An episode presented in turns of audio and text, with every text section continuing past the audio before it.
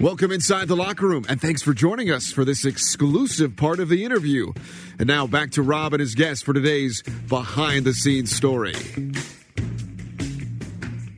Uh, yeah, that's that's another good question, and I think that well, what I'm going to tell you about is a little bit more about that Monday night football game, Great. and then how people in my life had a positive influence. But as I said before, the first Monday night football game was my first game as a rookie, and of course I I was uh, seeing uh, I was kind of like Hollywood, you know. I was gone from Oklahoma State. We used to have about twenty thousand people to Cleveland Stadium when there was eighty five thousand people for every game. So we played the Jets on Monday night. I was starting, one of the only rookie starters, uh, defensive tackle, and there was a guy that uh, if you have older people that listen in, they would know is Howard Cosell. It was Oh, yeah. his first his first game as a broadcaster, along with Don Meredith and Keith Jackson. And so before the game, they went to Joe Namath. We were playing the Jets. Of course, he's a Hall of Fame quarterback, and they asked Joe what he was going to do, and he said we're going to run at the rookie Jerry Sherk, number 72 from Oklahoma State. So during the game, no matter who missed the tackle, according to Cosell, it was me. I missed the tackle, and I didn't. I didn't know what was going on. Of course, you never hear the broadcast when you're on the field, and so um, I guess he went on and on and on about it.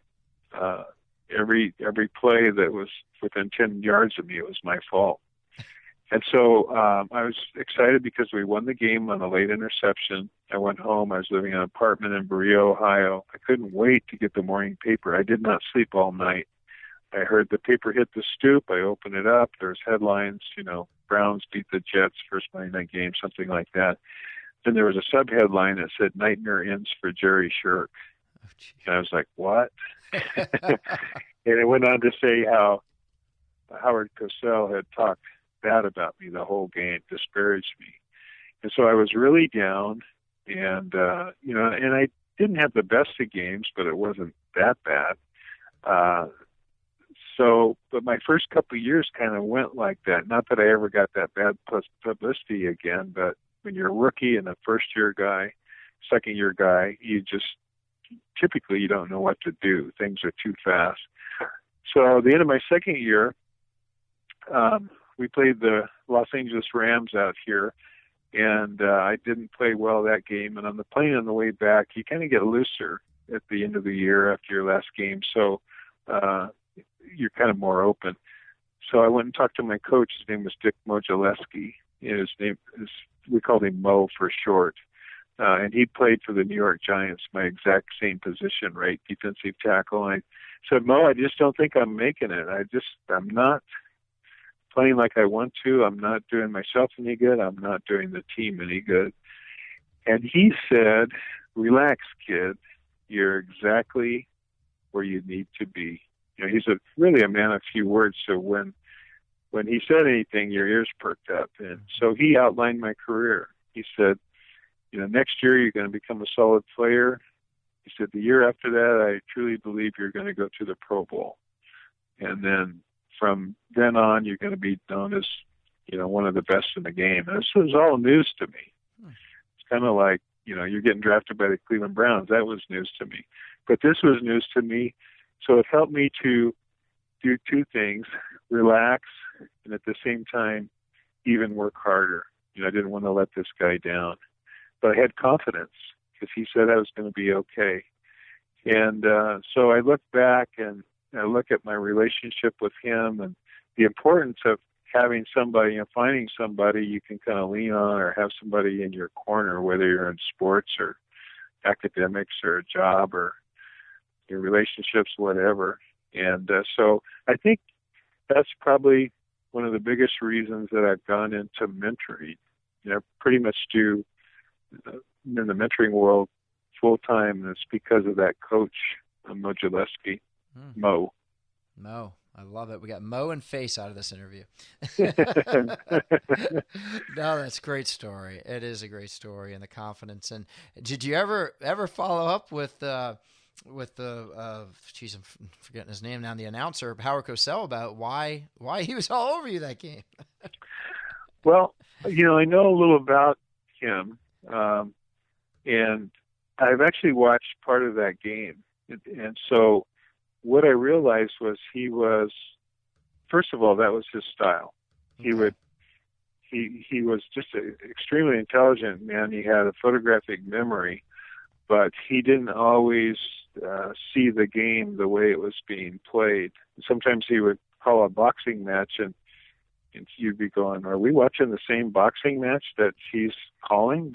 and the, and the, the guy that you think uh, was the winner was the winner, and and the guy that he thought would would be the loser. So he just didn't see things. And also, it was his first game, and so I saw the broadcast, and I could tell that he was nervous. And so sometimes when you get nervous, you get on a theme, and you just hang on to it. Yeah, yeah. That's and I point. actually, when I was a photographer about 1977 or so, I went to the Kentucky Derby and I was a photographer, you know, in the, uh, I had credentials. And a couple days before, uh, before the race, uh, Howard Cosell walked by our photo room and uh, my my assistant, one of my other mentors, not my assistant, but I was assistant to Ronnie Kuntz, uh, and he he kind of grabbed Howard as he went by, and he went, "Howard, Jerry Sherk, do you remember him?" and Howard, it was funny. He he had this really, you know, there's a lot of people that can mimic Howard Cosell, but he he just went into Jerry Sherk. First Monday night game. No way. Joe Namath and the Jets couldn't do anything that night, but he's gone on to become one of the best in the in, That's in the NFL. He just kind of went into his broadcaster thing. That is fantastic. So, yeah, absolutely love it. Well, I appreciate you sharing that story, and I, I tell you what a what a wonderful conversation with you. So honored to have met you here, and looking forward to staying in touch.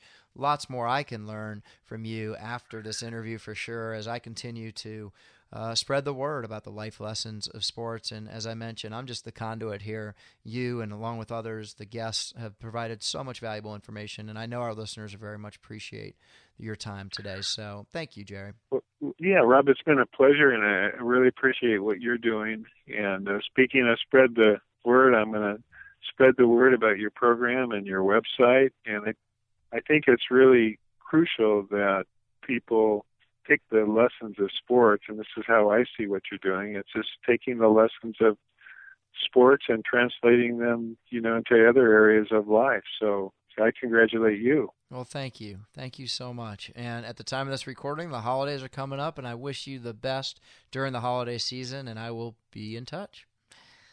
Okay. Um, thank you so much, and the same to you. And I'm just going to have to try to endure this uh, chilly 60 degree weather yeah, out here. We're tough. having it. It's tough. California.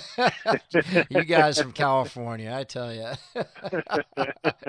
well, you'll be all right. You'll be all right, Jerry. we we pay for we pay for it in our mortgages, though. That's true. And uh, and our gas prices are always That's... 75 cents a gallon more than anywhere else. Good point. Good point.